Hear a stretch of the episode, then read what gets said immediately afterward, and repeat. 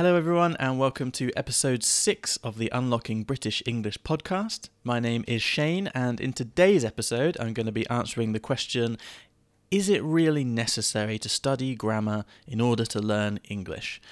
Uh, so, quite an interesting topic for today. I'm looking forward to it. But before we jump into the full episode, uh, if you would like to download the transcript for this episode so that you can read along while you are listening to help improve your listening comprehension and to help you look up any words that you don't recognize while I'm speaking, generally to be able to understand what the hell I'm going on about, uh, then you can do that on the website right now. It's www.unlockingbritishenglish.com or just go to the description slash information box wherever you're listening to this, click the link, and everything will be there ready for you.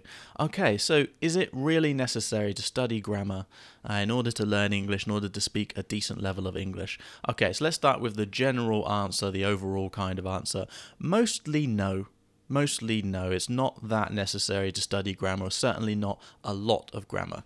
Now, of course, everyone is a little bit different, right? Each person has their own individual learning style, and that's going to extend itself into language learning as well.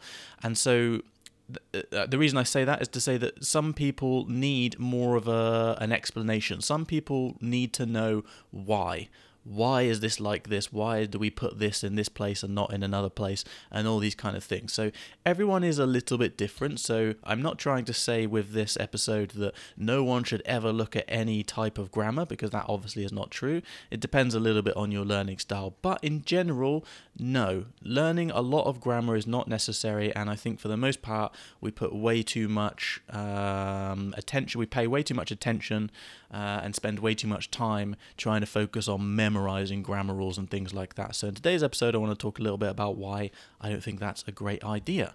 So, well, to start with, the first thing that we need to understand is that grammar is something that comes after the fact, which is to say that grammar came after language, okay? We don't have languages because someone sat down uh, and created the grammar and created a language through the grammar rules.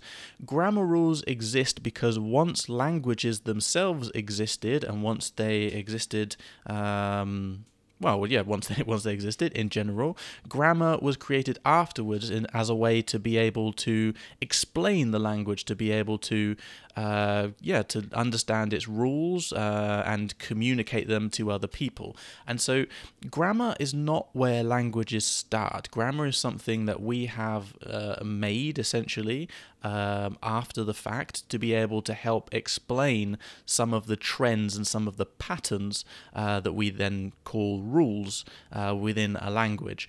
Um, and that's another point actually to, to highlight here in the beginning is that we often talk about grammar rules, but we all know that language doesn't really play by the rules, so to speak, right? There's lots of things that have a rule, and then there's a hundred things that don't fit the rule. So it's better, I think, when we're talking about grammar to talk about patterns and trends and things like that. Uh, so when I'm talking about those kind of things, I'm talking about what we would understand as grammar rules. Um, so yeah, like I said, it's important to understand that grammar comes after language. That languages, well, with the exception of constructed languages, uh, things like like Elvish, like Dothraki languages from like films and TV shows, uh, Esperanto, um, constructed languages. Obviously, they're a little bit different, but most of the languages that we think of, right, English, Spanish, French, German, whatever, um, these are all languages that emerge naturally, and the grammar for how to explain how they work, all of that came afterwards. Um, but that's not how we learn languages generally in school. It's not how we are introduced to the idea of learning a foreign language.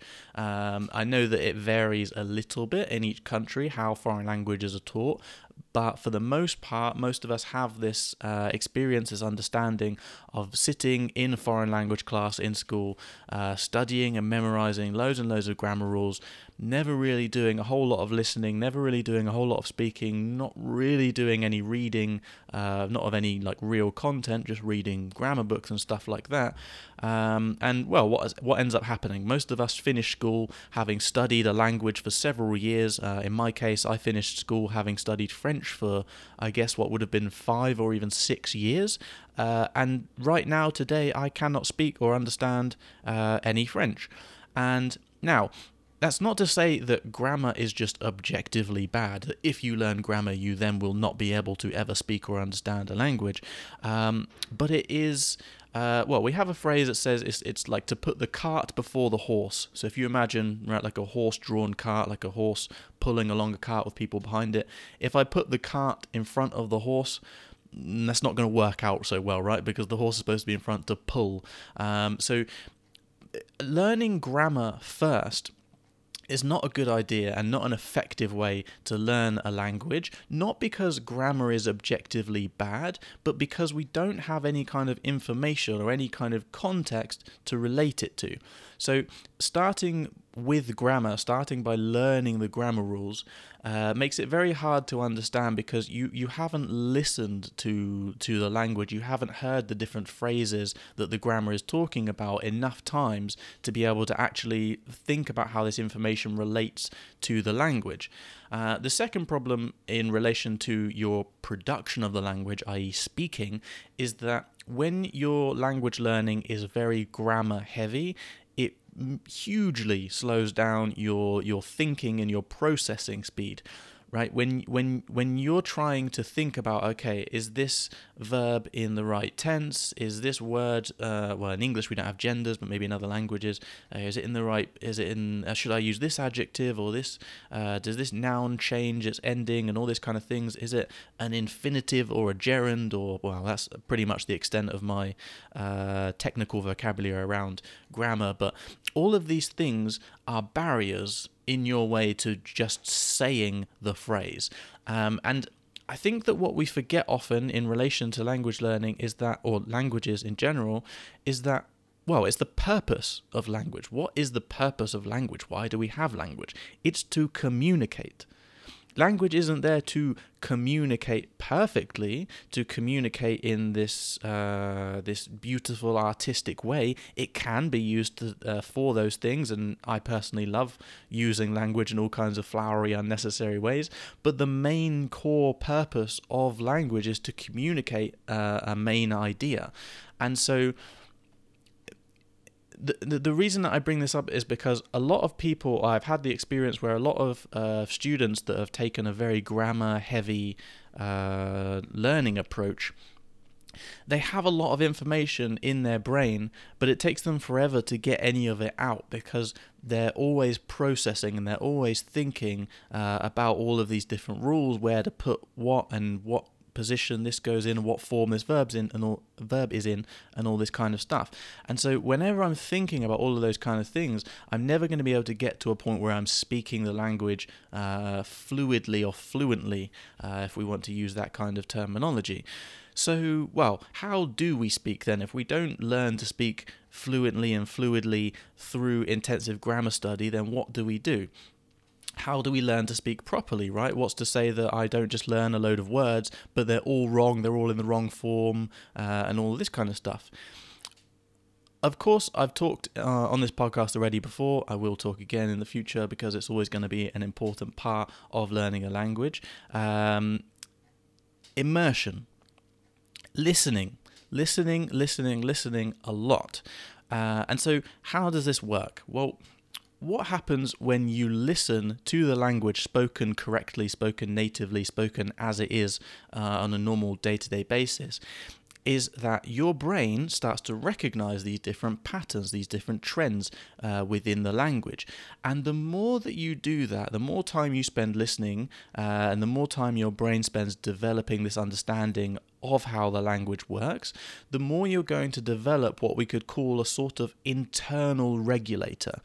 What I mean by that is that if someone says something in your native language and it's said um, in a grammatically incorrect way, your brain doesn't immediately jump to oh this should be in this form and this word is this gender this that and the other. The first thing that you feel is just some kind of awkwardness or something wrong. It's just like um, if i were to say the phrase it were good it just sounds because correctly it should be it was good If I say, I don't know, the part, how was the party? It were good. No, the party was good. It was good.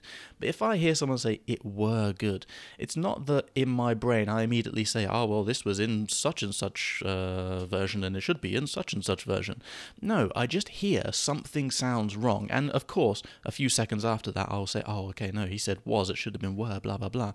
But the point I'm trying to make is that uh, your recognition and your understanding of how to properly use your native language is not built off of uh, some sort of deep, profound, intense technical understanding of how your language works. You just have so much experience listening to how things should be, seeing them how they should be, reading them how they should be, that, that when something um, varies from that trend, from that pattern, your brain immediately goes, ha, no, Something, something's wrong there. And the same thing is going to happen when you're learning a foreign language. If you spend enough time listening to the language, listening to native speakers, reading, uh, watching shows, doing all this different stuff, immersing yourself in the language over time, and you know, it's going to be you're going to have to have some patience because it's going to take a little bit of time. It's not something that's going to develop over a week or two. It's a, a case of months or even in even years. Um, over time, you're going to develop this internal regulator that's going to tell you, oh, something in that sentence wasn't quite right, and you are likely to have the appropriate um, the appropriate option a lot closer to mind. Rather than having to before you've even said something think about okay what structure should i be using for this sentence? What form should this verb be in? Where do i put the noun? Should the adverb be blah blah blah? All of this stuff is too much. Uh, it's, it's completely possible but it's going to take you forever to say anything. And then when you start to think about having you know full on conversations just in a relaxed normal manner well again it's just going to take way too long so, thinking about understanding the language and its patterns and its trends through immersion is a much more efficient way, uh, and it's going to get you the results that you're looking for rather than uh, just diving into so much grammar that you get so confused and, and it takes you uh, half an hour to get a sentence out. Um, as I said before, grammar itself is not objectively bad. It's not some, excuse me, it's not some evil thing that we should, uh, you know, we should burn all of our grammar books and and block all of the grammar websites on our uh, on our laptops. Excuse me. Uh, no, grammar grammar is a perfectly good tool to use to be able to better understand uh, the language and how it works. Because some things will be easier to understand through an explanation, uh, but we need to have that context first. So what is the best way to actually use to employ grammar and grammar study? Well, in a short basic term, in short basic terms, what I would say is immerse, research, immerse. So that is to say, immerse yourself in the language, do lots of listening, do lots of reading, get lots and lots of input. Then, when you come up against things that you notice you notice there's something going on but you can't quite put your finger on what's happening you don't quite understand why you're supposed to use this form and not that form uh, it seems you maybe have a bit of an understanding but it still seems a little bit unclear that's when you go off and you look up the, the grammar rules around this specific thing. And then, once you have that information, you go back to your immersion. You go back to lots of input, lots of listening, lots of reading, lots of watching. And through that mechanism, through that system, you're going to give your brain much, uh, much more of a chance to actually associate this technical information with with content, with with with things that it's seen and heard many times basically, grammar explanations should make you go, oh, that's why they say this and not that, right? It, it should be something that, that, that kind of ties up something for you. So it's like you've been you've been seeing this structure a few times in this different in these different shows. You hear it and you see it in different places, and then when you go and you look at the grammar explanation, that's what makes you go, oh, okay, right. So if I was going to say it like this, then I would use this form. But the reason that they're saying it with this form is because it has a slightly different meaning. So ah, okay.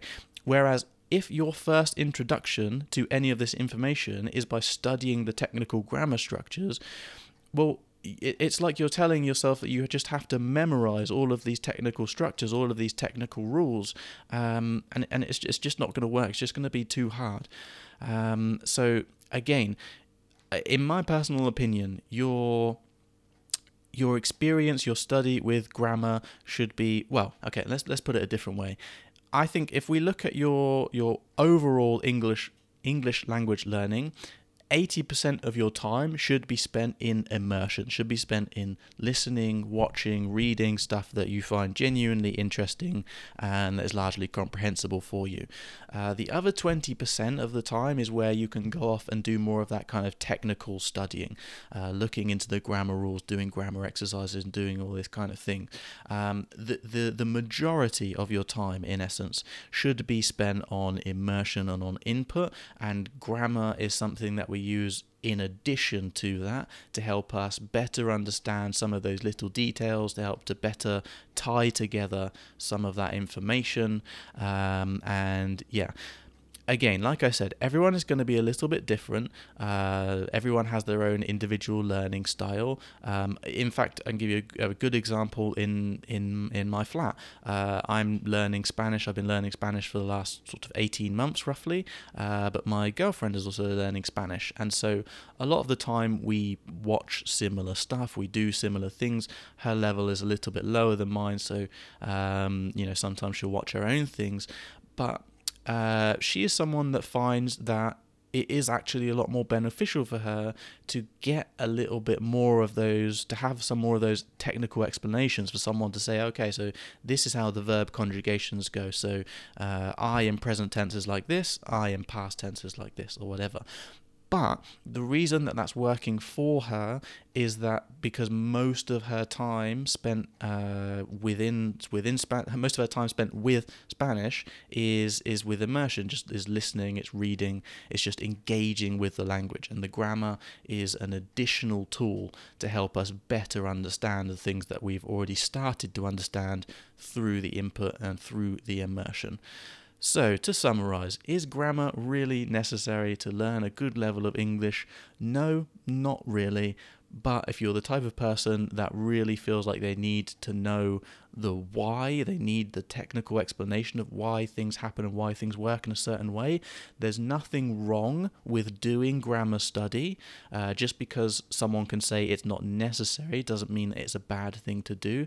But even in those cases with people that are uh, generally more inclined to more of that technical learning, technical understanding, it shouldn't be the majority of your learning. 80% of your learning should be coming from just getting input and immersion engagement with the language, and that final 20% is where uh, that technical refinement happens. So, I think that's pretty much everything that I wanted to go through in today's episode. Uh, I know that grammar and grammar study uh, itself is something that's quite boring, but I hope, or quite boring for a lot of people, not for everyone.